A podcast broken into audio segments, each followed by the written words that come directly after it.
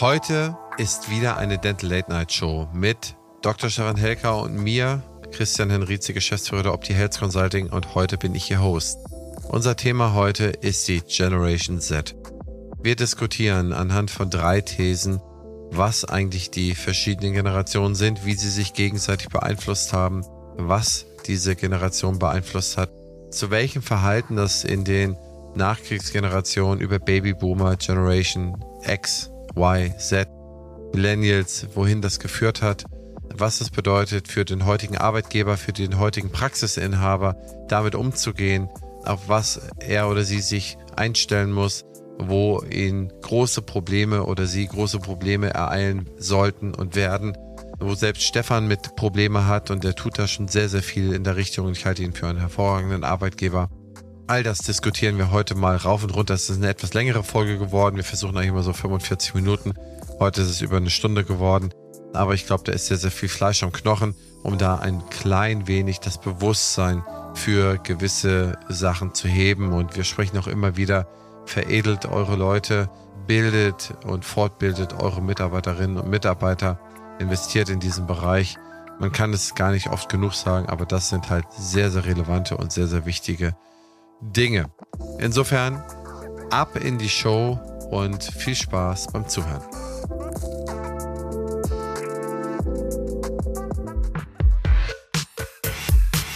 Bevor wir starten, glaube ich, erstmal unser kleiner Aufruf E D S, dass wir natürlich auf der E D S am Start sind, sowohl wir mit Dentawan Media und mit unserer Klinik und all dem, als auch du mit natürlich, du bist mit was bist du denn alles am Start? Du bist mit Flash am Start, mit Opti? Ja, Flash hat einen großen Stand, dann hat Opti hat einen Stand. Ich bin irgendwo dazwischen. Ich habe da ein, zwei Pressekonferenzen, ein, zwei Produktvorstellungen. Freitagabend gibt es dann noch ein großes, großes Event von Camlog, was, glaube ich, sehr interessant wird. Meistens bin ich aber am Opti-Stand da zu finden. Ja. Und du, du bist ja auf dem Denta eins Stand, richtig? Genau, und dann haben wir ja natürlich eine Sache, die wir gemeinsam machen. Du kommst ja einmal zu uns, aber vorher bin ich ja bei euch. Das heißt, wir machen bei euch ja auf dem Stand einen Dental Late Night Talk, den wir natürlich aber nicht Late Night machen, sondern Early Morning oder Pre-Noon, also um elf, glaube ich. Donnerstag sind wir, glaube ich, gemeinsam am Start. Danach kommst du zu uns und wir machen einen kleinen Talk auf unserer Content-Bühne, ne? Genau. Und dann haben wir noch unseren Talk Freitagnachmittag auf der Flash-Bühne zum Thema zweiter Gesundheitsmarkt mit Günther Dom, Anne Heinz und verschiedenen anderen. Das wird, das wird eine lustige, lustige Runde. Und das wird richtig, das wird auch richtig geil. So cool, die ganzen Leute, die connecten sich ja alle so immer untereinander. Also wir haben auch die Anne mal, ich glaube am Samstag, dann Günther ist, glaube ich, am Freitag, Alex, weißt du das auswendig? Wenn ihr das wissen wollt, wir werden auf jeden Fall bei uns die Timetable in den nächsten Tagen posten. Guckt mal bei uns auf den Social-Media-Kanälen, da werden wir nochmal genau zeigen, wer ist wann wo. Und wenn ihr euren Lieblingsspeaker habt, dann kommt ihr dann da vorbei. Ich bin zum ersten Mal auf der E D S und weiß überhaupt nicht, was abgeht. Ich werde immer nur von A nach B geschoben, wie ein Turm auf dem Schachbrett. Du wahrscheinlich auch, ne? Warst du nicht damals als Student oder als Jungzahnarzt irgendwann mal auf die E D S? Ja doch, klar. Bis jetzt war ich immer als Gast auf der E D S und konnte meinen Tag selber aktiv planen. Jetzt wissen andere Leute, wo ich jetzt, auf welcher Bühne ich hin muss und wann welcher Talk ist. Und ich schaffe das gar nicht mehr. Ich, ich, ich stehe morgens auf und dann sagen mir die Leute, wo ich hingehen soll. Ja, das ist doch super. Das ist doch wie in der Praxis, ne? So ähnlich, ja. Stefan, die verbinden dir die Augen und schieben dich dann vom Behandlungszimmer zu Behandlungszimmer. Genau, und dann musst du die Situation immer peu à peu lösen. Und dann immer lösen, immer lösen. Und dann musst du so tun, als wenn du das genau weißt, was da gerade vor ja, dir liegt. Ja, richtig, richtig, genau. So ist das, so ist das. Nee, aber ich glaube, das wird insgesamt, da ist schon ein bisschen I D S-Fieber da. Ich freue mich wahnsinnig drauf. Das ist die letzte I D S, die war ja, um das mal zu rekapitulieren, E D S ist alle zwei Jahre, ist die größte Dentalmesse der Welt, also mit Abstand, glaube ich, sogar die größte Dentalmesse, ist in Köln. Wir hatten die letzte Dentalmesse in einundzwanzig, ist immer, wie gesagt, zweijährig ungerade, aber einundzwanzig war sie nicht im Frühjahr, sondern war sie im Herbst. Und das war eine sehr reduzierte Messe, da mussten, glaube ich, soweit ich mich recht erinnern kann, die Gänge doppelt so breit gemacht werden und dies und das und nicht mehr als so und so viele Leute am Stand und dann kein Fingerfood, dann keine Getränke, dann kein dies, kein jenes. Das heißt, da war es eine, ja, ich sag mal so sehr reduzierte E D S, aber die war trotzdem interessant, ja.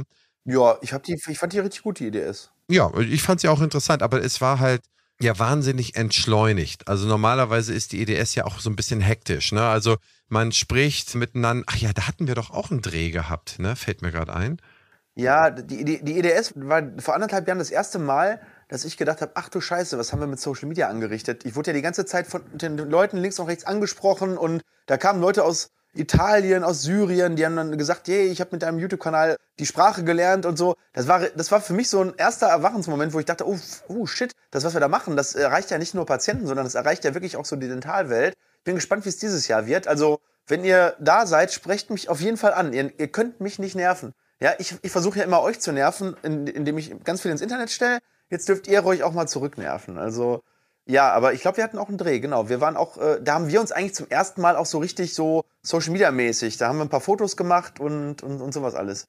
Ja, war das der erste Dreh? Ich glaube, da hatten wir davor auch schon mal was. Aber auf jeden Fall, anyway, die letzte große E D S war zumindest zwanzig neunzehn. Und das ist jetzt vier Jahre her. Na, also ich glaube, von dem, was ich so höre, von den Praxen, mit denen man immer so Kontakt hat, also gefühlt machen acht von zehn Praxen mit ihrer ganzen Praxis oder mit Großteilen ihrer Praxis einen Ausflug auf die E D S an irgendeinem der Tage, Mittwoch, Donnerstag, Freitag, ausbestellt. Also ich glaube oder ich habe sehr stark im Gefühl, dass das eine ziemlich erfolgreiche und große E D S wird. Man mag sich irren, aber ich glaube, da wird es, da wird es schon ziemlich zündeln und man sieht es auch so ein bisschen von, von den Dingen, die so an Neuprodukten insgesamt präsentiert werden. Man sucht sich da ja schon immer Bühnen aus, wo genug Publikum und auch interessantes Publikum da ist, wo genug Presse da ist. Und auch da muss ich sagen, das ist schon gewaltig, was da, was da Neues kommt und was da so in der Pipeline ist. Also ich bin da auch wahnsinnig gespannt drauf. Aber anyway, wir haben mindestens zwei, drei Drehs auf der E D S zusammen. Eine Dental Late Night Show, wo wir noch nicht ganz genau wissen, ob wir diese sogenannte Nicht-Late-Night-Show live machen oder ob wir sie einfach abends, wenn wir wieder ein sauberes Netz haben, dann packen. Nee, wir werden die später erst ausstrahlen. Das wirst du auf der E D S, hast du die Bandbreite nicht. Alex macht hier schon so. Er ist schon Hafenlotse. Ja, aber ist nicht schlimm. Also die, die Leute, die es live sehen wollen, können ja live dabei sein und dann gibt es das halt abends oder vielleicht auch am Tag danach oder so nachproduziert. Das ist, ist auch nicht schlimm. Also ich glaube auch, das wird ein riesen Community-Event. Wir werden dort, gerade die deutsche Community wird das nutzen, um sich zu connecten und ich glaube, dass zum ersten Mal die E D S, also klar, man geht auch hin, um Produkte zu gucken und so, aber viele werden nur dahin kommen, um gewisse Leute zu treffen. Und ich glaube, dass das noch nie so stark war wie dieses Jahr. Also, dass man wirklich dahin geht, um sich zu connecten und dann eben zusätzlich noch das Coole hat, dass man sich auch nochmal über den Dentalmarkt informieren kann, über die Neuerungen. Aber dann eigentlich ist man da, um die Frau Doktor so und so zu treffen und die Praxis so und so und zu dem und dem hinzugehen, weil man den und den so cool findet. Das, glaube ich, ist was Besonderes dieses Jahr. Ja, schauen wir mal an, ob das so, so eine, von einer Ausstellermesse, von einer Produzentenmesse zu einer Kollaborationsmesse wird. Da bin ich noch ein bisschen skeptisch, ob das so ankommt, denn eigentlich hat die Messe ja die Macht, mit ihrem Messetool, mit ihrer Messe-App, E D S-App, sehr viel zu vernetzen, versucht sie auch. Man kann sich da anmelden, man kann sich mit anderen vernetzen, man kann da Termine machen. Aber es ist noch so ein bisschen sperrig, wenn man so die, unsere gängigen Medien kennt. Wie gesagt, ein bisschen schwierige Suche, viele Menüs, bis du zur richtigen Suche kommst. Das ist es dann schon ein bisschen schwierig, ja. Ja, deswegen nehmen wir das ja auch in die eigene Hand. Also über die App machen wir ja gar nichts, sondern wir gucken, dass wir unsere eigenen Assets aufbauen, selbst kommunizieren und dann eigentlich mehr oder weniger sagen, hey, hier, hier sind wir, dann und dann ist das und das und wenn du willst, komm vorbei. Also wir sind gar nicht abhängig von der App. Das macht ja im Prinzip dann jeder für sich. Das ist ja quasi oldschool. Wir machen das auch so, das ist alles völlig super. Aber was für eine gewaltige Chance hätte man denn, wenn man sich mit allen, was weiß ich, theoretisch, wie viele Leute werden da kommen? zweihunderttausend oder so?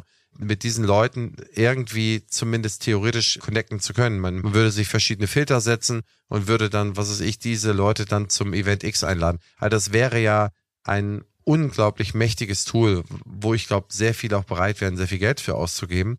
Aber wie gesagt, ich glaube, es wird dran gefummelt und wir beide wissen ja, dass E D V nicht das leichteste Thema ist und dass man da, um so etwas gut zu machen, da braucht man auch Ressourcen und um so etwas gut zu machen und nur alle zwei Jahre zu benutzen, ist auch schwierig. Also, wie gesagt, anyway, hoffen wir mal auf eine gute Zeit. Gut, ja, dann starten wir, glaube ich, mal ins Thema rein, ne? Die, die reinkommen wollten, sind bestimmt jetzt gerade schon drin. Und ja, du bist der Host, Christian. Erzähl doch mal, welches Thema hast du vorbereitet und leite doch mal ins Thema ein. Ja, ganz offensichtlich ist es genau mein Thema. Wie du weißt, du bist ja älteres Jahr, echt älteres Semester. Ich bin Gen Z und deswegen wollten wir mal über meine Generation sprechen. Und da wollten wir jetzt mal ein, zwei, ja, äh, ein, ja, zwei Thesen. Ja. Nur weil deine Haare ein bisschen anders sind, macht sich das noch lange nicht zum Jungspund. Ich habe mir die so ein bisschen wie Justin Bieber gemacht, dass es nicht ganz so auffällt. Und da wollten wir mal so ein bisschen drüber, drüber schnacken. Also, Spaß beiseite. Wir haben ja mit verschiedenen Generationen zu tun. Wir fangen jetzt irgendwie von den Nachkriegsgenerationen an, dann gehen wir in die Babyboomer, dann gehen wir irgendwo in die Generation X, dann gehen wir in die Generation Y und dann gehen wir irgendwo in die Generation Z. Ja? Das heißt, es wird immer... Genau, vielleicht können wir mal ganz grob, das ist, glaube ich, für viele interessant, weil viele hören die Begriffe immer, die wissen aber nicht so genau ungefähr die, die Jahre. Ne? Also die Nachkriegsgeneration ist, glaube ich, logisch. Das sind die, die fünfundvierzig bis fünfundfünfzig geboren sind? Ja, bummelig. Also sagen wir bis fünfundfünfzig. In Deutschland hat man so ab äh, fünfundfünfzig, sechsundfünfzig sind die Babyboomer, die gehen so bis sechsundsechzig, äh, siebenundsechzig, es geht so über bis in bis was weiß ich bis Ende der sechziger, dann haben wir die Generation X, die geht dann bis sechsundsechzig bis einundachtzig, glaube ich, ne? Genau, das kann sein. Oder bis achtzig. Bis achtzig und dann kommt die Generation Y. Oder auch Millennials genannt, ne? Das sind die... Genau. Von achtzig bis Anfang neunziger, glaube ich, ne? Das sind die, die eigentlich so, sag ich mal, mit der Jahrtausendwende so in, im Jugendalter waren, ne? Ja, also da gibt es auch noch einen interessanten Punkt, mit dem man das immer gut definieren kann. Also das ist immer so ein einsteigender Punkt, aber da komme ich gleich nochmal drauf. Und dann gibt es halt die sogenannte Generation Z, die jetzt kommt. Und jede Generation, weswegen unterscheidet man das? Man könnte ja auch sagen, ich bin Jahrgang fünfundsiebzig, ich bin Jahrgang dreiundachtzig, ich bin Jahrgang neunundneunzig. Man unterscheidet das, weil die alle immer zu sich genommen andere prägende Erlebnisse hatten. Ne? Bei den Nachkriegsgenerationen oder Kriegs- und Nachkriegsgenerationen brauchen wir, glaube ich, über nichts sprechen, was sie geprägt hat. Ne? Das war Hunger, Armut, Angst, Verluste, sehr, sehr viel Trauer. Und wenn man auf gut Deutsch einmal im Jahr sich satt essen durfte, war das ein Fest. Wenn man mal nicht Horrorbotschaften von der Front bekommen hat, war das, ne, war das zumindest auch die Hoffnung da. Also diese Generation war geprägt dadurch, und dann gibt so eine Prägung immer äh, gewisse Verhaltensmuster her. Zum Beispiel Sparsamkeit. Zum Beispiel keinen anderen mehr vertrauen. Das heißt, ich bringe mein Geld nicht zur Bank, ich lege es unter das Kopfkissen, ne? Weil die Bank könnte ja morgen äh, mir das Geld nicht mehr auszahlen wollen. Und das führt dann zu, zu verschiedenen Verhaltensmustern, die sich dann immer wieder auch von der einen Generationsstufe zur anderen wieder absetzen. Und dann die Babyboomer. Denn wir waren dann unter General Clay in der Zwangsverwaltung nach fünfundvierzig, das ist der amerikanische General. Wir waren ja in vier Sektoren aufgeteilt. Der General Clay, der hat quasi die Westsektoren, drei Westsektoren, die französische, englische und amerikanische Zone verwaltet. Ludwig Erhard beispielsweise als Wirtschaftsminister eingesetzt, musste aber an General Clay, musste der berichten. Dann haben wir neunundvierzig, ging es dann daraus, dass wir eine Verfassung machen sollten. Wir haben die Verfassung abgelehnt seiner Zeit und haben drumherum gemurkst und haben dann irgendwie gesagt, wir machen ein, ein Grundgesetz, weil damals die D D R, also die Oststaaten, nicht damit reingekommen wären. Und hätten wir eine Verfassung gemacht, hätten wir es damals sehr absolut machen müssen, also nur für unseren Bereich. Das heißt, es gab da große politische Wirrung und die westdeutschen Sektoren waren nicht bereit, sich zueinander mit einer Verfassung zu binden, ohne dass sie den Ostsektor damit zugenommen haben. Und das wollte Stalin nicht. Und seine Nachfolger nicht. Und wie gesagt, mit Adenauer hatten wir dann den ersten Bundeskanzler, der hat dann versucht, die Verträge zu lockern, der hat dann versucht, irgendwie einen Wiederaufbau hinzubekommen, eine Währungsunion, na, zweiundfünfzig haben wir dann die D-Mark bekommen. Also das waren dann so sehr, sehr prägende Jahre. Das heißt, dann haben wir in den Jahren die erste harte Mark gehabt. Das heißt, du musst dir das so vorstellen, dass wir einundfünfzig und zweiundfünfzig, da, da gab es dann noch die Reichsmark, du konntest damit nichts mehr kaufen.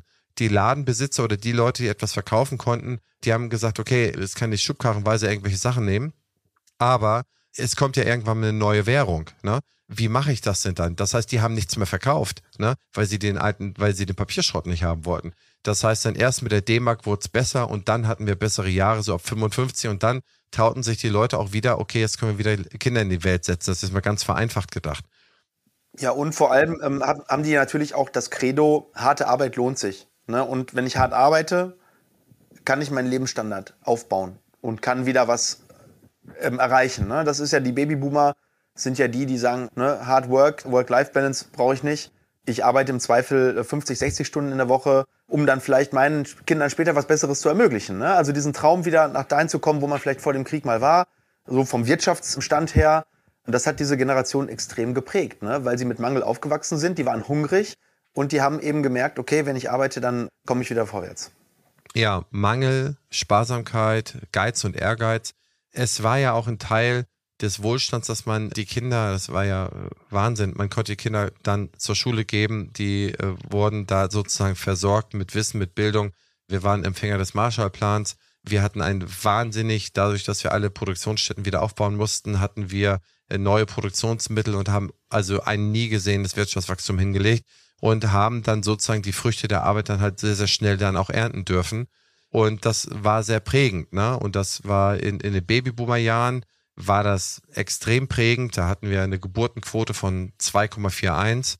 Das heißt, eine Reproduktionsrate von zwei Komma vier, das ist krass, ne? Also deine Vermögen mehrst du nicht nur durch deine Kinder, die du kriegst. Das ist ja, also du kannst ja mit zwei Sachen den Volkswohlstand erhöhen, durch A, Produktivitätssteigerung und B, durch Kinder, durch mehr Produktionsmittel.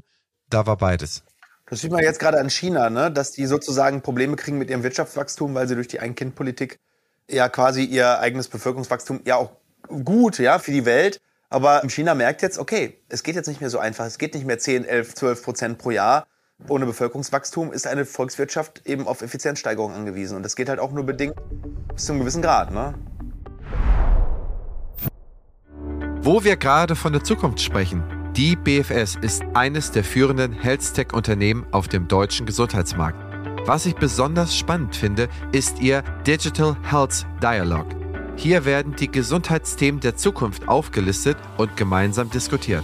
Auch ich bin dabei und stelle meinen Gästen daraus Fragen, wie zum Beispiel, wie wird die Digitalisierung dein Arbeiten verändern? Oder wie ticken die Patienten und Patientinnen von morgen?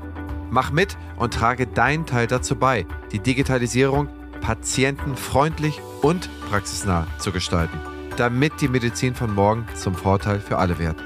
Zu finden ist diese unter meinebfs punkt de slash d h d. Ich wiederhole, meinebfs punkt de slash d h d.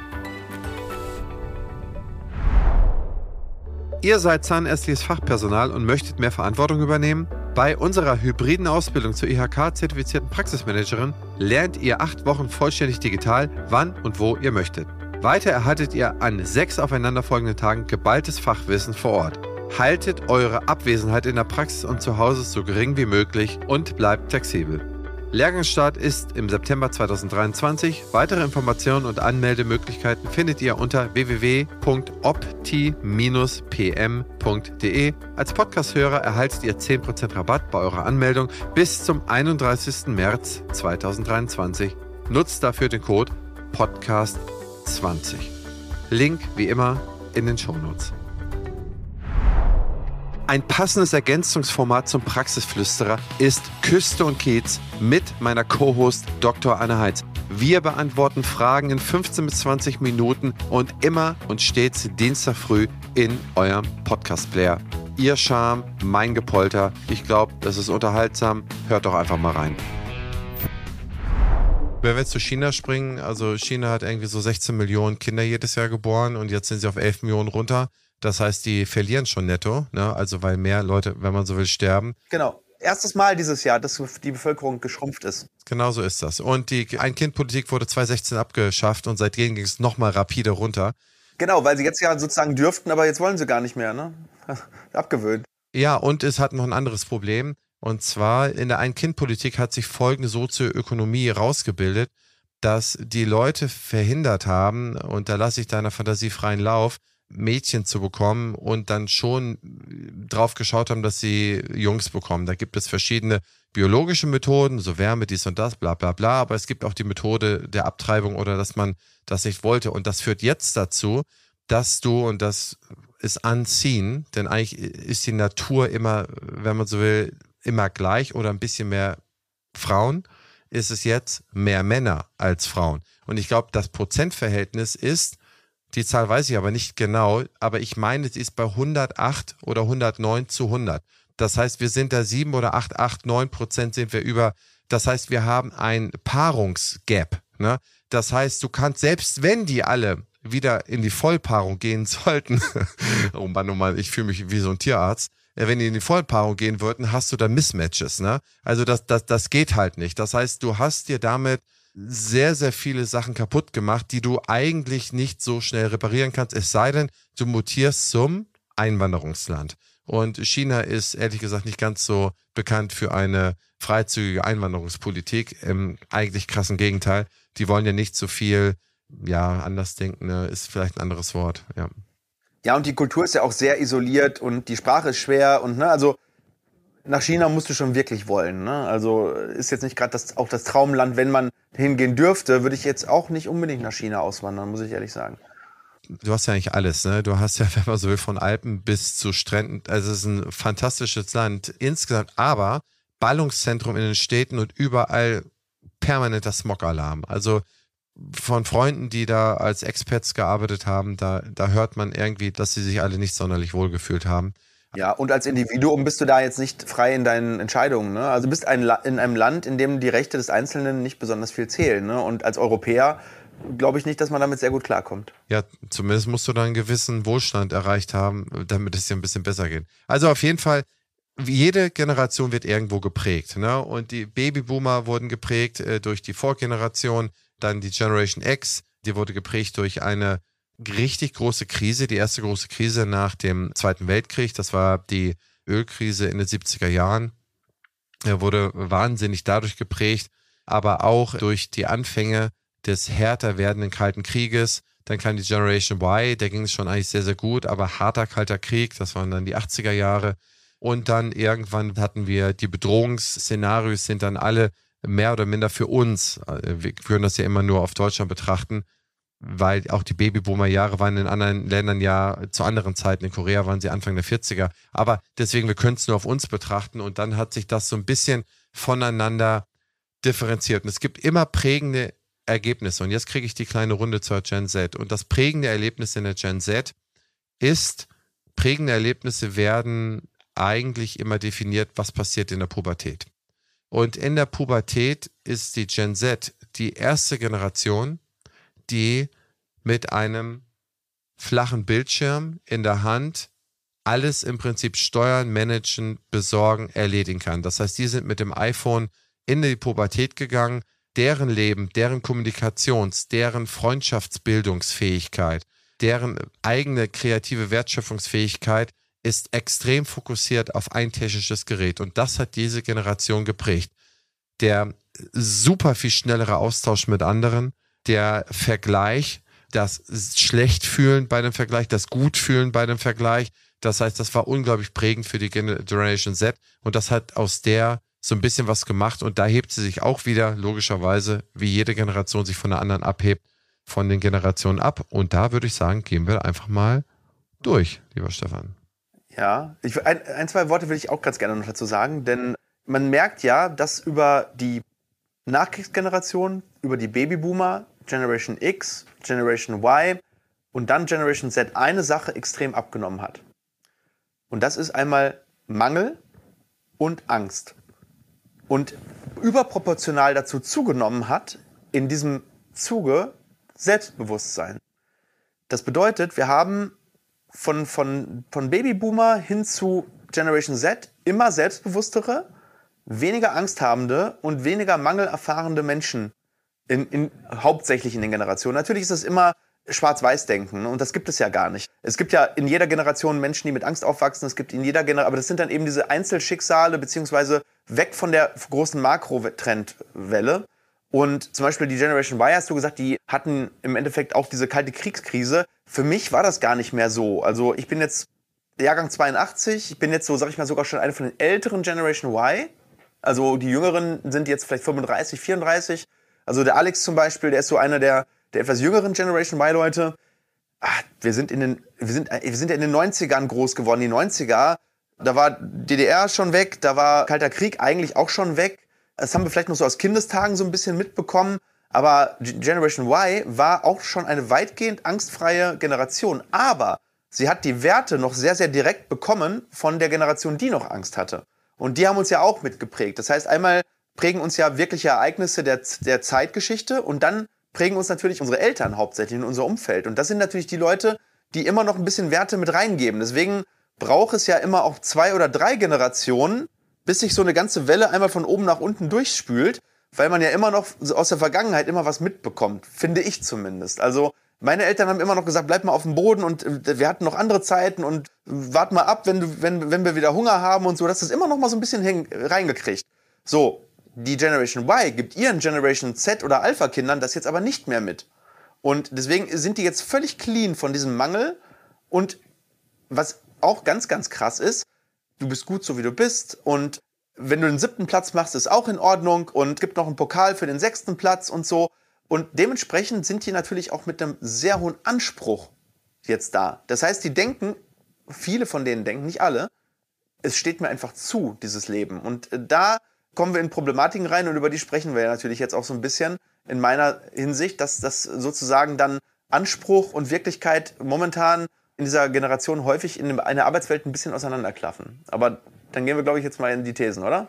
Diese Angstprägung, man sagt ja, die härteste Prägung ist eigentlich die Angstprägung. Das heißt, die Angst vor Verlust, die Angst vor Misserfolg, dieser Antriebsfaktor Angst ist stärker als jeder andere Antriebsfaktor, den es überhaupt im menschlichen Bewusstsein gibt. Hast du Angst kann, vom Löwen und läufst weg, ne? Hast du, kannst die meisten, da kannst du noch so sagen, ich möchte der beste hundert-Meter-Sprinter werden.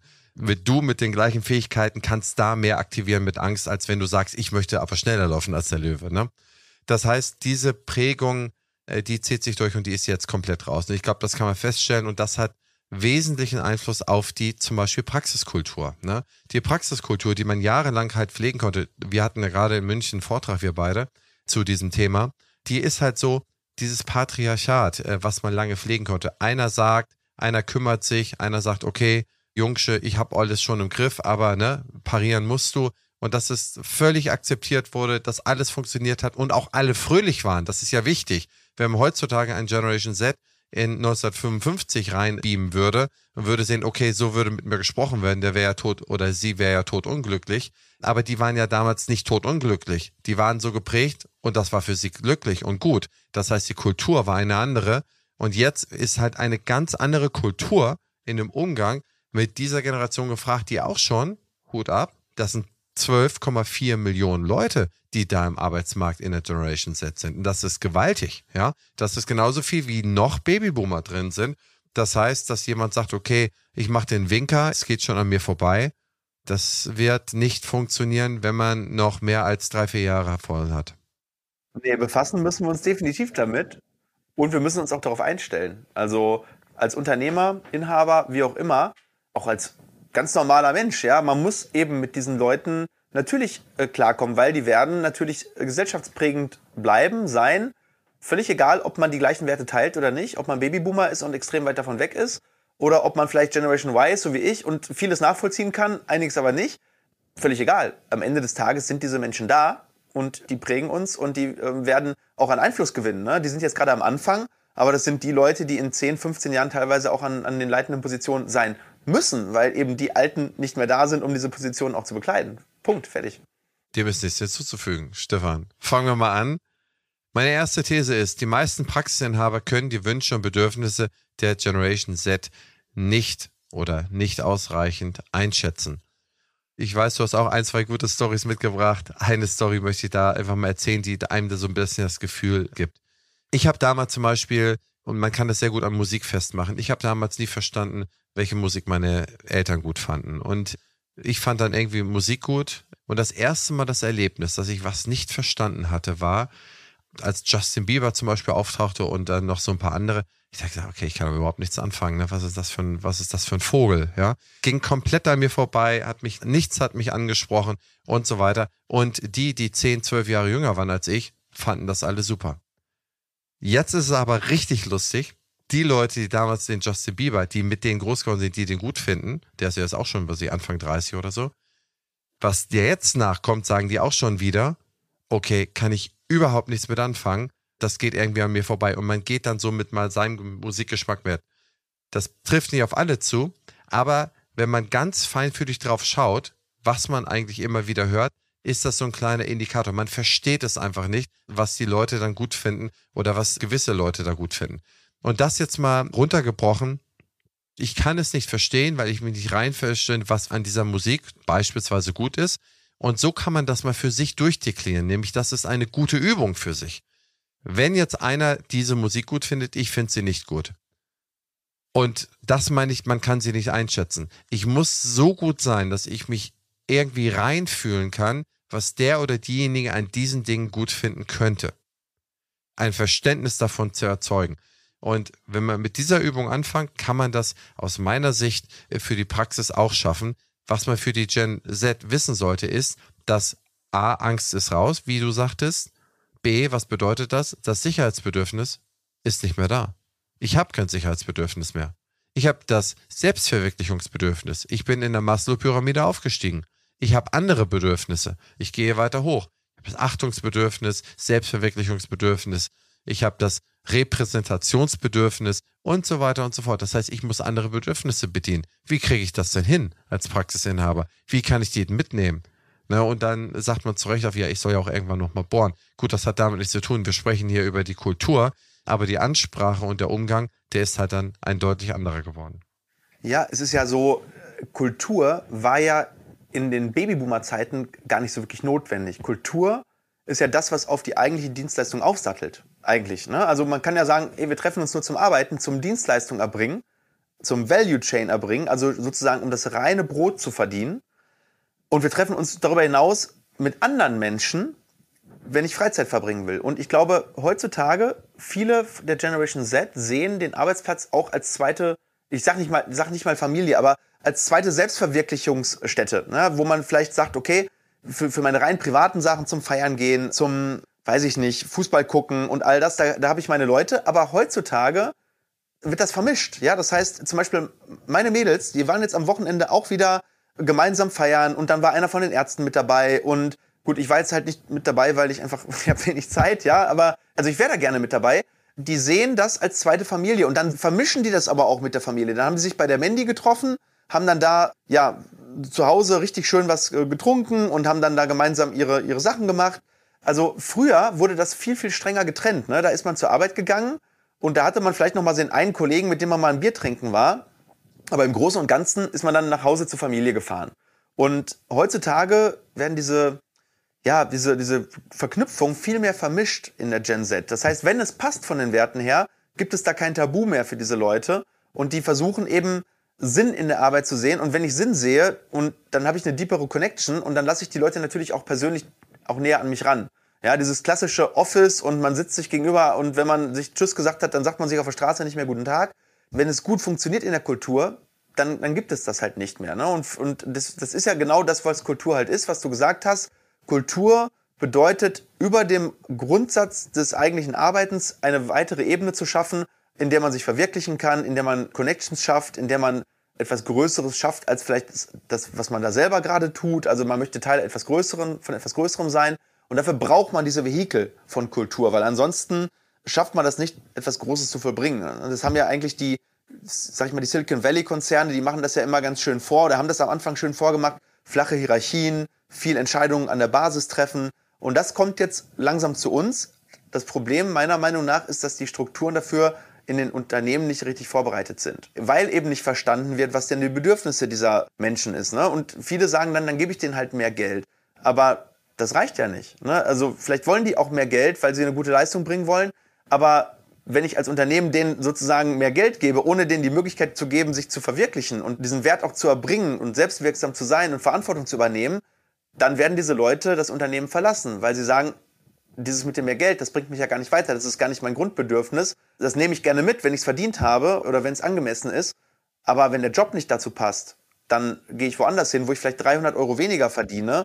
Wobei ich momentan so ein bisschen den Trend sehe, dass das Geld dann doch schon wieder wichtiger wird. Aber das liegt halt eben gerade jetzt an der, an der Wirtschaftskrise, dass die Leute wirklich dann doch noch mehr wieder das Sicherheitsbedürfnis so ein bisschen reinkriegen. Also über die Grundprägung. Ich weiß nicht, ob du das auch so siehst. Grundsätzlich ist die Gen Z eher sinngeprägt. Das heißt, lieber auf dreihundert Euro verzichten, dafür viel Sinn haben, viel Selbstwirksamkeit. Momentan ein bisschen überlagert durch die Wirtschaftskrise. Also ich merke das zumindest bei mir, dass jetzt das Sicherheitsbedürfnis auch bei den jüngeren Leuten ein bisschen ansteigt, weil eben weil alle merken, okay, es wird enger. Ne? Ja, absolut. Also runtergebrochen auf vier Sachen, die man mal wirklich anpacken kann. Was sind jetzt die Vorstellungen, der Gen Z? Was sind die Dinge, auf die sich ein Arbeitgeber, unsere Zahnärzte, unsere Zahnärztinnen einstellen können? Also Lob und Anerkennung für gute Leistung beispielsweise. Das wurde von den Gen Z-Lern als oberste Priorität genannt, weit vor der Vergütung. Die Gen Y und Gen X war immer die Vergütung das Wichtigste. Immer. Also das sind Sozialstudien und da kann man das genau ablesen. Ne? Und das hat sich verändert. Das war nicht immer so. Auch uns Generation Y-Lern ist Lob und Anerkennung wichtig. Brauchen wir gar nicht drüber reden. Aber uns im Durchschnitt war die Entlohnung am wichtigsten. Ne? Das müssen wir zur Kenntnis nehmen. Wunsch nach guten Weiterbildungsmöglichkeiten, stetigen Weiterbildungsmöglichkeiten, das ist ein elementarer Punkt. Zeit dafür eingeräumt zu bekommen und diese Dinge dann auch zu verproben, die umzusetzen. Den Berufseinsteigern ist die Unternehmenskultur wichtig. Das heißt, wie offen ist man für frische Ideen, Konzepte? Also Unternehmenskultur ist so wichtig, da, da wird sich nach erkundigt, da wird reingefühlt, da wird reingehört. Wie du richtig sagst, im Prinzip, es war ja, also das, was da ist, ist ja immer diese Art von Kultur, aber man hat nie drüber so drüber gesprochen damals. Ne? Man hat gesagt, okay, wir haben ein gutes Verhältnis miteinander, wir haben eine gute Arbeitsatmosphäre oder so. Ne? Aber im Prinzip ist das die genannte Kultur. Und es ist diese Sinnstiftung, die Sinnstiftung, die Selbstverwirklichung, die ist halt... Also Purpose quasi so, ne? Das ist ja ein gutes Wort dafür. Das ist ja, absolut, ja. Warum stehe ich jeden Morgen auf und gehe dahin? Und das war früher nicht ganz so wichtig. Im Zweifel hat man gesagt, ich stehe da auf und gehe dahin, um Geld zu verdienen. Und das reicht denen nicht. Ich brauche auch das Warum dahinter. Und ich muss auch wertetechnisch hinter diesem Warum stehen können. Wenn das Unternehmen, keine Ahnung, kleinen Küken den Kopf abhackt sozusagen und ich bin totaler Tierliebhaber, dann hast du das früher vielleicht zähneknirschend noch hingenommen, weil du gesagt hast, es ist einfach gut bezahlt und damit kann ich meine Familie ernähren. Das würde ein Generation Zler niemals gegen sich gegenüber rechtfertigen können. Ne, das ist der Unterschied. Ja, absolut. Absolut. Sind wir uns ja einig. Ich gehe mal in die These zwei. Du hattest heute angekündigt, dass du noch eine interessante Geschichte zum Besten bringen wolltest. Ich glaube, die passt. Was war die zweite These nochmal? Zeig mal, auf die zu der zweiten These besser passt. Ich meine, die passt nämlich zur zweiten These besser. Die Anzahl von Zahnarztpraxen wird zukünftig abnehmen, da die zukünftige Generation Z der Zahnmedizinerinnen nicht auf Karriere fixiert ist und das Praxisgründen damit nicht in ihr Schema passt. Ich überlege, ob ich die, ob ich die Story jetzt erzähle. Ist ja egal, ob es zur These passt. Ist ja ist auch anonym und es passt auch nicht nur auf die Situation, die ich jetzt ganz frisch hatte, sondern ich habe die Situation jetzt schon öfter gehabt. Und der eine oder andere Praxisinhaber wird sich vielleicht jetzt ja nicht ertappt fühlen, sondern äh, wird, wird sagen, jo, genau so ist es. Und zwar, eine Sache ist bei der Generation Z extrem ausgeprägt oder nicht mehr so ausgeprägt, die für jeden Inhaber eigentlich sehr, sehr wichtig ist und auch schade ist, dass sie nicht mehr so da ist, und das ist das Thema Loyalität bzw. Commitment. Da gar keine Angst mehr da ist und da auch dieses Mangeldenken nicht mehr da ist, fühlen sich eben viele aus der jüngeren Generation nicht mehr so sehr ihrem Arbeitgeber zur Loyalität verpflichtet. Was ja auch prinzipiell gar nicht so extrem schlimm ist, weil Loyalität muss ja verdient sein. Das heißt, wenn ein Arbeitgeber sich nicht richtig verhält, ist es vollkommen legitim, diesen Arbeitgeber, also das Gegenteil davon wäre ja falsche Loyalität, da zu bleiben, obwohl man gemobbt wird, da zu bleiben, obwohl alles schlecht ist und so. Was aber trotzdem momentan ziemlich krass ist, ist, dass zum Beispiel alleine schon vierzig, fünfzig Prozent der Leute, die zum Beispiel einen Arbeitsvertrag unterschreiben, diesen Arbeitsvertrag gar nicht antreten. Und das hatte ich jetzt schon wieder ganz aktuell, ne? Wir haben wirklich da ein super Gespräch gehabt, ein Probearbeiten. Ich, ich will auch gar nicht sagen, für welche, um welche Position es ging. Aber es war auf jeden Fall eine wichtige Position für die Praxis. Und alles war safe und wir haben alle unsere Bemühungen eingestellt, auf der einen Seite zu recruiten und auf der anderen Seite haben wir schon weiteres Personal akquiriert, um diese Position zu rechtfertigen bei uns im Unternehmen. Und ja, kurz vor Arbeitsstellenantritt kam dann die Nachricht, ja, ach, ich habe mir das jetzt doch anders überlegt und ich mache jetzt doch erstmal was anderes, und ja, dann standen wir da. Ne? Und das ist momentan etwas, was sehr, sehr häufig kommt und was jeden Arbeitgeber natürlich extrem fuchst. Und was ich auch für eine sehr gefährliche Entwicklung halte, weil das Thema Commitment abgeben und dann aber auch zumindest durchziehen, ne? Zum Beispiel bis zum Arbeitsantritt, also wirklich dieses Thema, auch sag ich mal, etwas anfangen und das dann auch zumindest anzufangen durchzuziehen. Und wenn das jetzt nicht mehr gemacht wird, dann wird natürlich der Arbeitsmarkt in der Hinsicht reagieren, also der Arbeitgeber, dass er sagt, ja, wenn ich jetzt immer nur fünfzig Prozent meiner Stellen besetzt kriege, also dann muss ich ja eigentlich anfangen, zwei Leute für eine Stelle einzustellen. Und wenn dann doch mal beide kommen, dann entlasse ich einen davon sofort wieder, weil hätte ja auch sein können, dass keiner kommt. Und das ist sehr, sehr gefährlich. Wir gehen dann in eine Spirale rein, wo dann der Arbeitgeber dem Arbeitnehmer nicht mehr vertraut, dass er überhaupt zu dem steht, was er da unterschreibt oder was er vielleicht auch mündlich mit einem Commitment abgibt. Und dann geht das wie so eine Spirale. Ja, dann werden sich die Arbeitnehmer im Prinzip sagen, okay, also die Generation Z-Arbeitnehmer, ja, wenn ich jetzt weiß, ich, ich kriege jetzt in fünfzig Prozent der Fälle die Stelle, nur dann, dann unterschreibe ich halt sechs oder sieben Arbeitsverträge, weil es sind ja genug da. Und damit kommen wir in eine ganz, ganz gefährliche Situation des Misstrauens. Und das ist mir jetzt heute wieder mal aufgefallen bei mir, dass mich das wirklich, obwohl ich mir dessen bewusst bin und obwohl ich ein sehr resilienter Mensch bin, dass mich das als Arbeitgeber schon wirklich sehr, sehr fuchst. Und da bin ich mal auf dein Statement gefasst. Siehst du das auch bei Praxisinhabern? Wie siehst du diese Entwicklung? Das ist wirklich eine sehr, sehr, sehr, sehr gute Feststellung, eine sehr gute Frage auch aus dieser Feststellung. Ich müsste da ein bisschen weiter drüber nachdenken, denn ich sehe da schon Unterschied zwischen Land und Stadt und ich weiß nicht genau, warum der Unterschied ist, ob das auf dem Land später ankommt und in der Stadt früher da ist. Das könnte es sein, es könnte aber auch noch eine, also ich, die, die Prägung ist sozusagen verzögert oder es können einfach andere Erlebnisse sein. Das, was ich sehe, ist, dass gerade in den jungen Jahren Erlebnisse gesucht werden. Dass da das Picking zum Besten gesucht wird. Man sieht das, ich habe keine Statistik zum Arbeitsmarkt, was du gerade sagst, möglicherweise gibt es da eine, aber ich habe eine zum Datingmarkt. Da habe ich mich so ein bisschen reingefuchst, da gibt es nämlich sehr, sehr interessante Statistiken. Und zwar ist es in dieser Generation so, dass da so wenig Matches gefunden werden, weil A, zum Beispiel bei den Frauen in der Generation, neunzig Prozent der Frauen suchen einen Partner, der größer ist, der wirtschaftlich potent ist und fokussieren sich auf die, was weiß ich, fünf Prozent, sechs Prozent, was weiß ich, schönsten, wirtschaftlich potentsten und auch noch größten Menschen. Das heißt, fokussieren sich auf eine kleine Kohorte und sind sehr wählerisch. Die Männer andersrum genau. Genau auch, aber eine etwas breitere, aber es gibt da sehr, sehr wenig Matches. Und wenn es da Matches gibt, wird noch immer weiter geschaut, vielleicht ist das nächste Match besser. Und da gibt es sehr relevante Statistiken. Und das ist eigentlich sehr, sehr toxisch. Das macht so eine ganze Generation in sich kaputt, weil wir ganz viele Pärchen brauchen, um wieder ganz viele Kinder haben. Das Eingangsthema von uns. Ich kenne das jetzt, ich kenne das, wie gesagt, keine Statistik auf dem Jobmarkt, aber ich gehe mal davon aus, dass die Verhalten nicht zu sehr auseinanderdriften. Das heißt, dass die, dass die Schere schon ähnlich ist. Und dann wird es so sein, dass man schon ein Picking macht oder vielleicht auch eine Verhandlungsführung, bis zum letzten Moment, wo ich denn für mich das idealste Angebot bekomme. Was nicht unbedingt heißt, dass das idealste Angebot Geld ist. Die Motivlage haben wir in der These eins geklärt. Das können andere Sachen sein, das kann auch Geld sein. Und vielleicht ist nachher sogar Geld das Tröpfchen im Fass. Aber dieses nicht festlegen wollen, das ist mindestens im Paarmarkt, im Paarungsmarkt ein Dilemma, ein gewaltiges Dilemma, ein Problem, ein Problem in der Freundschaftsbindung, ein Problem in der Familienbildung, die immer später werden, die Familienbildung, dadurch werden weniger Kinder geboren. Ach, das ist ein Problem von eigentlich unserer, jetzt unserer, unserer nachkommenden Gesellschaft.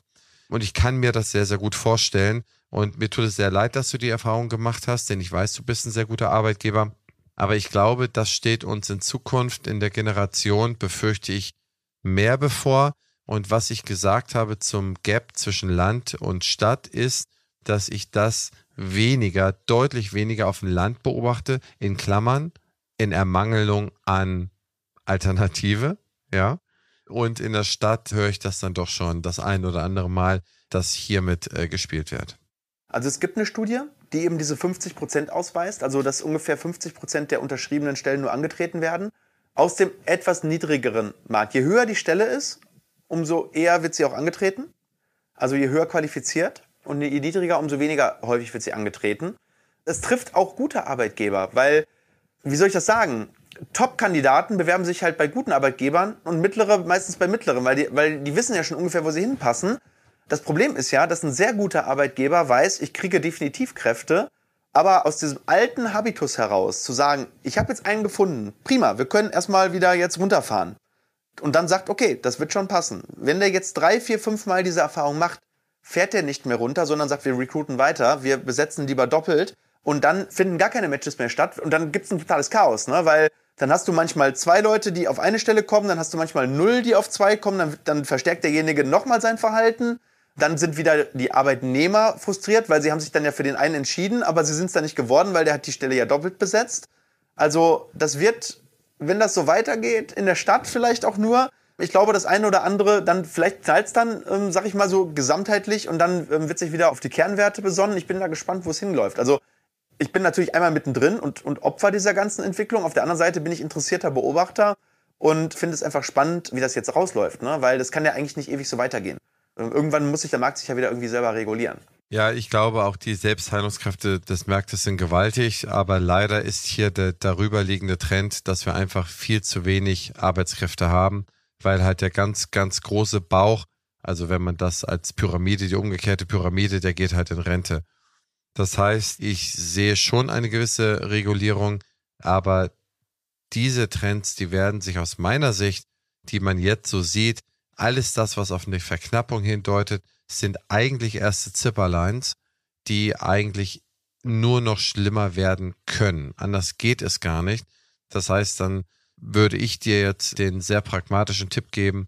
Günther Dom hat neulich bei mir im Podcast gesagt, er hat jetzt beispielsweise, hat er jetzt drei oder vier Philippinerinnen eingestellt, die werden dort trainiert, die kriegen dann eine Arbeitsvisa, da gibt es Agenturen, die sich darum kümmern und die sind da, also ich, gibt es dann eine kulturell ähnliche Prägung. Ähm, der hat das ganz genau erklärt, kann man nochmal nachhören. Und der hat sich dann entschieden, diesen Weg zu gehen. Das heißt, du als Arbeitgeber wirst eben kreativer in der Beschaffung. Ne, das ist ja eine Beschaffungsmaßnahme. Du musst in der Beschaffung dann sozusagen neue Wege gehen, andere Wege gehen. Dann hast du dann vielleicht da Onboarding, an, ein anderes Onboarding. Dann hast du vielleicht nochmal ein bisschen Sprache. Aber das, vieles lässt sich im Vorfeld wegtrainieren und du findest dann auch damit eine Lösung. Das heißt, ich würde sagen, der Markt löst sich in diese Richtung, dass dein Beschaffungsmanagement ein anderes wird. Entweder overhirest du und feierst die dann in der, in der Probezeit oder du holst dir woanders was her. Und der zweite Punkt, den ich glaube, den sehr viele machen werden, wo auch keiner dran vorbeikommt, ist, dass sie sehr viel personalschonender und sehr viel effizienter ihre Behandlung und ihre Praxisorganisation hinbekommen. Wir sind nicht sonderlich effizient. Es hat zwar jeder den ganzen Tag voll zu tun und läuft hin und her, aber es hat noch nicht ganz so viel mit Effizienz zu tun. Das ist genauso, als wenn ich, also ich, ich kann auch den ganzen Tag meinen Parkplatz fegen. Ich kann ja aber auch nur einmal fegen und dann ist er sauber, aber ich kann ja auch den ganzen Tag fegen, da bin ich auch beschäftigt.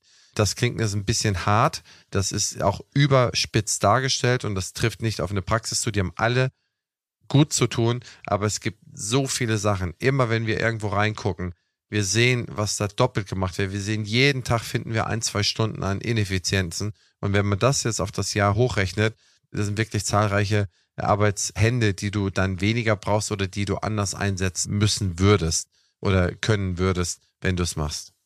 Ja, lass uns doch, lass uns doch dazu eine Folge machen. Können wir gerne mal machen, ja.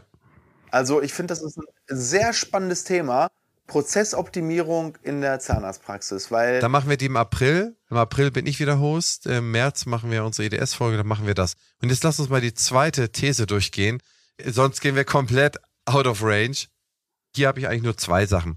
Die Generation Y und die Millennials sind unglaublich selbstbewusst, karrieregeil und skeptisch gegenüber dem Staat eingestellt gewesen. Und im Verhältnis dazu, also im Gegensatz dazu, sind die Gen Zler schon krass anders, ne? Die sind in dem Hamsterrad, wollen sie eigentlich gar nicht rein. Ne? Also diese, diese Ka- Karrieregeilheit. Die hassen Ungewissenheit, die fordern klare Strukturen ein. Man sieht überall, die wollen klare Strukturen haben.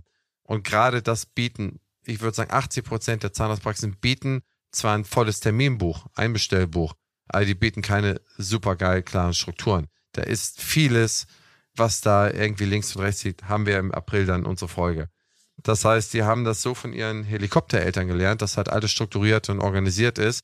Und wo ich damals, was ich, man sagt immer von damals, man fühlt sich ja wie so ein Methusalem, aber wo ich dann, was ich, wenn ich den Bus nicht bekommen habe, wo ich mit Fahrrad hingefahren bin, dann bin ich mit Fahrrad zur Schule gefahren. Und jetzt, an der Grundschule, wo ich damals war, da gehen jetzt auch meine Kinder hin oder gingen meine Kinder hin. Stefan, du kannst es dir nicht vorstellen, wenn du da morgens hinfährst, du hast da ein Autokorso, das ganze Dorf ist gesperrt. Ein Auto nach dem anderen. vierhundert Meter zur Grundschule, die Eltern fahren es mit Auto hin. Ne? Alles. Es ist da wie, Also das ist wahrscheinlich wie bei euch im Ruhrport zur Rush Hour. Hier ist hier im Dorf. Wenn du Grundschule hin und dann mittags wieder ab. Ich fahre jeden Morgen zur Praxis an der Schule vorbei. Ich, du brauchst mir nichts erzählen. Du siehst es. Naja, also auf jeden Fall, wenn du allen jeden und alles abnimmst, dann entlässt du deine Kinder halt auch so, es wird alles hinterhergetragen, sozusagen, dass alles gut organisiert ist. Das heißt, die gehen irgendwo hin und erstmal ist alles top organisiert, dass man selber nicht mehr viel machen muss. So muss man die Leute eigentlich empfangen und dann werden sie so langsam in die verschiedenen Themen sozusagen freigelassen. Das ist so, so ein bisschen die These, die ich da habe und das ist halt ein Unterschied zu den Exlern und den Weilern, die halt wirklich auch, da siehst du ja auch, wer poltert denn jetzt gegen den Staat? Wer ist denn das? Wer sind denn hier Wer sind denn diejenigen, die immer skeptisch und immer kritisch sind? Wer sind denn die, die gucken, wo ist jedes neue Steuerschupfloch und so weiter? Also so ist man ja irgendwie geprägt gewesen. So sind ja auch so sein Umfeld. Also so bin ich ja auch schon aufgewachsen. Das war schon immer so ein bisschen, dass das so ein bisschen die Ziele waren. Vor allem, wenn man jetzt sagt, man möchte, es fällt ja immer wieder auf das Wort Work-Life-Balance und eigene Werte verfolgen und Zeit für die Selbstverwirklichung haben.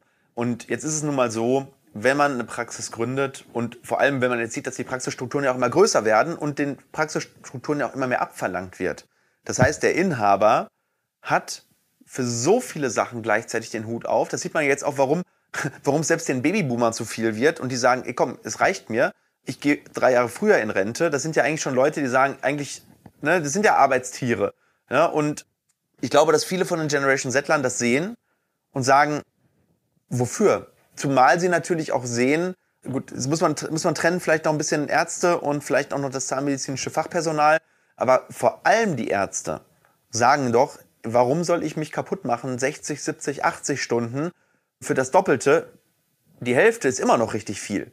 Ja, mit der Hälfte von dem, was ein, vielleicht ein siebzig-Stunden-Inhaber macht, kann ich locker mir mein Haus finanzieren, kann locker mir mein, weiß ich nicht, von mir aus auch mein Golfclub oder was auch immer für ein Hobby ich habe, kann ich mir locker finanzieren, weil die Strukturen es einfach hergeben und arbeite fünfunddreißig, vierzig Stunden, habe das ganze Personalthema von der Backe, habe das Marketingthema von der Backe, habe das Prozess- und Strukturenthema von der Backe, ja, auch wenn man es vielleicht mag, ne, dass es strukturiert ist, aber man muss es dann ja nicht unbedingt selber machen und seine eigene wertvolle Lebenszeit reinstecken, dann lieber sagen, okay, ich gehe in ein System, was mir zusagt, ich habe ja auch noch die Auswahl der Systeme, in welches Aquarium ich reinspringen möchte, in welchem Aquarium ich schwimmen möchte.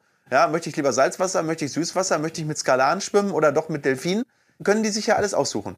Und dementsprechend haben die überhaupt nicht mehr den Druck, sich unbedingt selbstständig machen zu müssen, weil ja einfach klar ist, ich werde auch wunderbar als selbstständige Zahnärztin mit dreißig Stunden in der Woche und dann noch dreißig Stunden pro Woche Kinderzeit ganz locker meinen Lebensinhalt bestreiten können. Und deswegen stimme ich deiner These da zu hundert Prozent zu. Ich glaube, dass viele von denen, und es sind ja achtzig Prozent Abgängerinnen, einfach sagen, ich gehe in eine Struktur, die mir gefällt. Ich verdiene dort meine, wenn ich wenig mache, vielleicht meine achtzigtausend im Jahr. Wenn ich richtig gut bin und habe Fachkenntnisse, meine von mir sogar hundertachtzigtausend, zweihunderttausend im Jahr und habe die ganze Verantwortung von der Backe und bin sogar noch flexibel, wenn mir der Arbeitsplatz nicht mehr gefällt. Wenn ich gründe, bin ich verhaftet an dem Platz. Also zumindest deutlich mehr, als ich es wäre, wenn ich einfach sage, die Praxis gefällt mir nicht mehr. Ich gehe zwei Straßen weiter zur M K G-Praxis X Y, nehme mein Wissen mit und mache dann da weiter. Und ist auch vollkommen legitim, glaube ich, weil das muss man schon wirklich wollen heutzutage, den Stress als Inhaber. Viele von der Generation Z passt das eben nicht in deren Wertekonstrukt rein.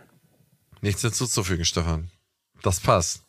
Sollen wir zur dritten These gehen? Durch die Generation Z sind neue Strategien im Personalbereich notwendig, damit auch für die Zukunft ein Wettbewerbsvorteil gesichert werden kann. Und zwar ein Wettbewerbsvorteil gegenüber anderen Branchen. Wir wissen ja, wir sind eigentlich im Wettbewerbsnachteil auf der einen Seite und im Wettbewerbsvorteil auf der anderen. Ich fange mal mit dem Nachteil an.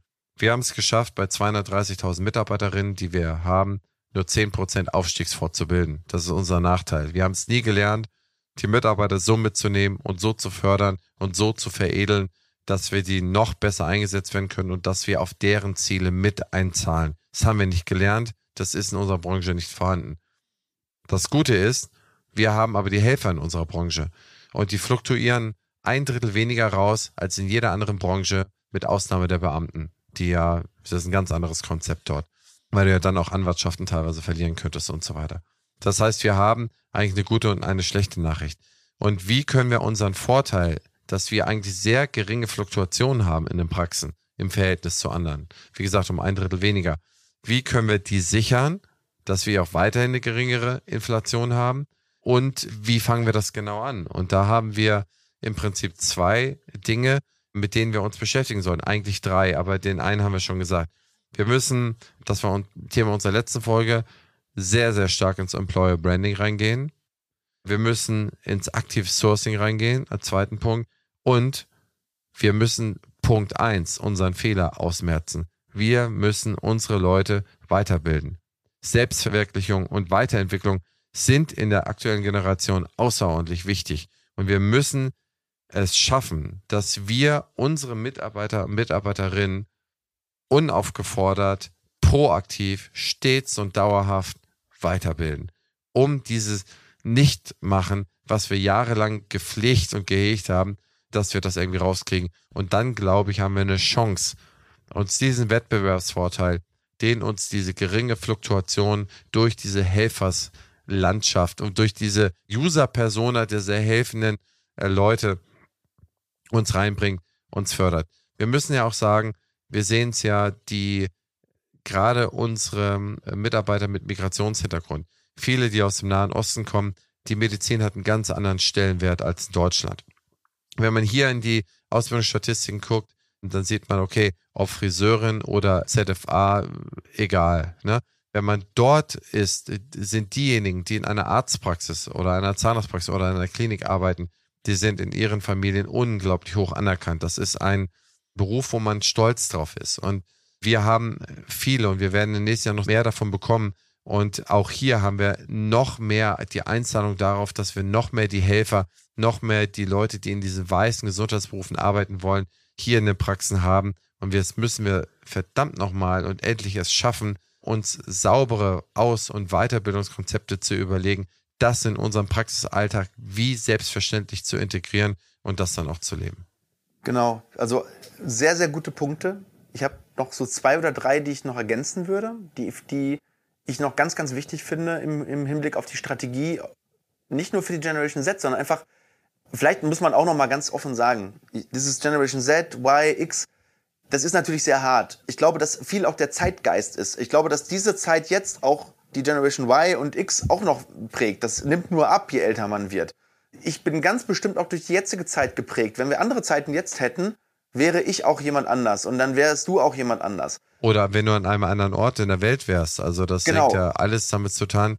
Wir haben hier bei uns keine großen Erdrutsche und Naturkatastrophen. Wir haben ein bisschen was hier gehabt, aber guck dir mal einen anderen. Also es ist, jeder prägt sich so, wie seine Geografie, sein geografisches Umfeld und sein sozioökonomisches Umfeld es für ihn vorhat oder sie vorhat.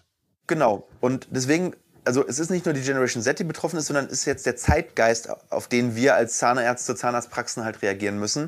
Und da fällt mir noch natürlich das Thema Führungsstil ein natürlich. Also wir müssen wirklich lernen, bessere Führungskräfte zu werden als Zahnärzte, als Inhaber zumindest. Oder falls ich selber sage, ich bin mehr derjenige, der am Stuhl steht, dann aber die Kapazitäten in der Praxis zu schaffen, um das eben vernünftig zu tun. Also wer soll Sinn etablieren? Wer soll Werte kommunizieren, wer soll Feedback geben, wer soll Wertschätzung geben. Natürlich sollte das immer von Inhaber, vom Inhaber definitiv kommen, aber wenn man größer wird, die Strukturen größer werden, ich glaube, früher hatte vielleicht eine Praxis ab achtzig Leuten eine Personalchefin, ich glaube, in Zukunft wird jede Praxis mit fünfzehn oder dreizehn Mitarbeitern eine Art Personalchefin haben, die eben dafür, oder Chef, ne, wie auch immer, dafür zuständig ist, weil einfach der Demand da ist. Also, was früher vielleicht eher so diejenige war, die vielleicht Prozesse optimiert hat, ne, die klassische Praxismanagerin, wird mehr und mehr von der H R-Chefin auch komplementiert von mir aus auch oder nicht ersetzt, sondern das, das muss dazukommen. Also ich habe in meinen beiden Standorten jeweils eine Person, die eigentlich nur für das Thema Personal zuständig ist, einfach weil ich gemerkt habe, dass es notwendig ist und dass wir ansonsten gar nicht die Dinge umsetzen können in der Kultur und in den Werten, die wir uns da vorstellen. Und ich glaube, dass das viele Praxen in Zukunft nachziehen werden, also dass das Thema H R und also Praxismanagement nochmal aufzusplitten, dass das kommen wird und wir müssen uns wirklich ans Herz fassen und sagen, ich möchte wirklich ein besserer Arbeitgeber werden. Ich möchte ein besserer Arbeitgeber werden, nicht nur ein besser, eine bessere Zahnarztpraxis, eine bessere Behandlung für die Patienten und für alle Leute, die mir direkt Geld geben, sondern vielmehr zu sagen, was kann ich denn Gutes tun, den Menschen, denen ich erstmal Geld gebe, die aber dann das Geld erwirtschaften, was ich dann wiederum denen gebe. Das heißt, wir müssen das viel mehr als Circle sehen, dass das immer ein Kreislauf ist, ja, dass, dass man sozusagen selber eigentlich nur die Ressourcen verwaltet und sagt, okay, von dem Geld, was das Unternehmen einnimmt, wird ein Teil wieder an die Mitarbeiter gegeben, sowohl monetär, aber eben vor allem auch nicht monetär. Und da müssen wir uns viel mehr überlegen, was machen wir denn mit dem on top, mit der Marge noch, um sowohl Patienten zufriedenzustellen, weiterhin natürlich, das ist der eine Stakeholder im Unternehmen, ich als Inhaber bin der zweite und der dritte und wahrscheinlich in Zukunft wichtigste sind nun mal die Mitarbeiter. Das sind unsere wichtigsten Stakeholder und da müssen wir uns einfach überlegen, wie können wir die noch besser an uns binden, wie können wir die besser motivieren oder motiviert halten und wie können wir denen Gutes tun, damit die sagen, hey, das ist geil, da arbeite ich gerne und am langen Ende wird das dann doppelt zurückkommen, weil dann steigt Produktivität, sinkt Fluktuation, steigt dann Umsatz und steigt dann auch wieder Marge oder bleibt von mir aus auch stabil. Völlig egal, aber auf jeden Fall geht es einem dann als Unternehmen besser und dann plötzlich kommen aus der Maslow'schen Bedürfnispyramide die höheren Sachen zum Vorschein, dann entsteht Kultur. Ich glaube, dass das einfach ganz, ganz wichtig ist in Zukunft, das als Praxis umzusetzen, zu verstehen, aber das nicht nur zu verstehen, sondern es dann auch zu wollen. Und das, wir können halt tun, was wir wollen, aber wir können halt leider nicht wollen, was wir wollen, hat ja mal jemand sehr Bekanntes gesagt. Aber ich glaube, wenn man lange genug Sinn erfährt und merkt, okay, es macht Sinn, das zu tun, dann will man es vielleicht auch mehr. Und ich habe gemerkt, wie ich immer mehr will, ein guter Arbeitgeber sein, weil ich merke, was daraus entsteht. Stefan, ich glaube, das sind schöne Schlussworte. In dem Sinne würde ich mich sehr herzlich bei unserem Publikum bedanken. Ich würde mich sehr herzlich bei unseren technischen Helfershelfen im Hintergrund bedanken. Da Alex, vielen Dank bei dir. Stefan, vielen Dank für deine Zeit, das für den Abend, der heute ein bisschen später geworden ist. Und ich hoffe Ihnen, liebe Zuschauerinnen und Zuschauer, hat es gefallen. Und wenn es Ihnen gefallen hat, hinterlassen Sie uns doch einen kleinen Kommentar, schreiben Sie uns eine E-Mail. Und bis zum nächsten Mal, bis zur E D S. Da sehen wir uns live. Ihr und euer Stefan und Christian.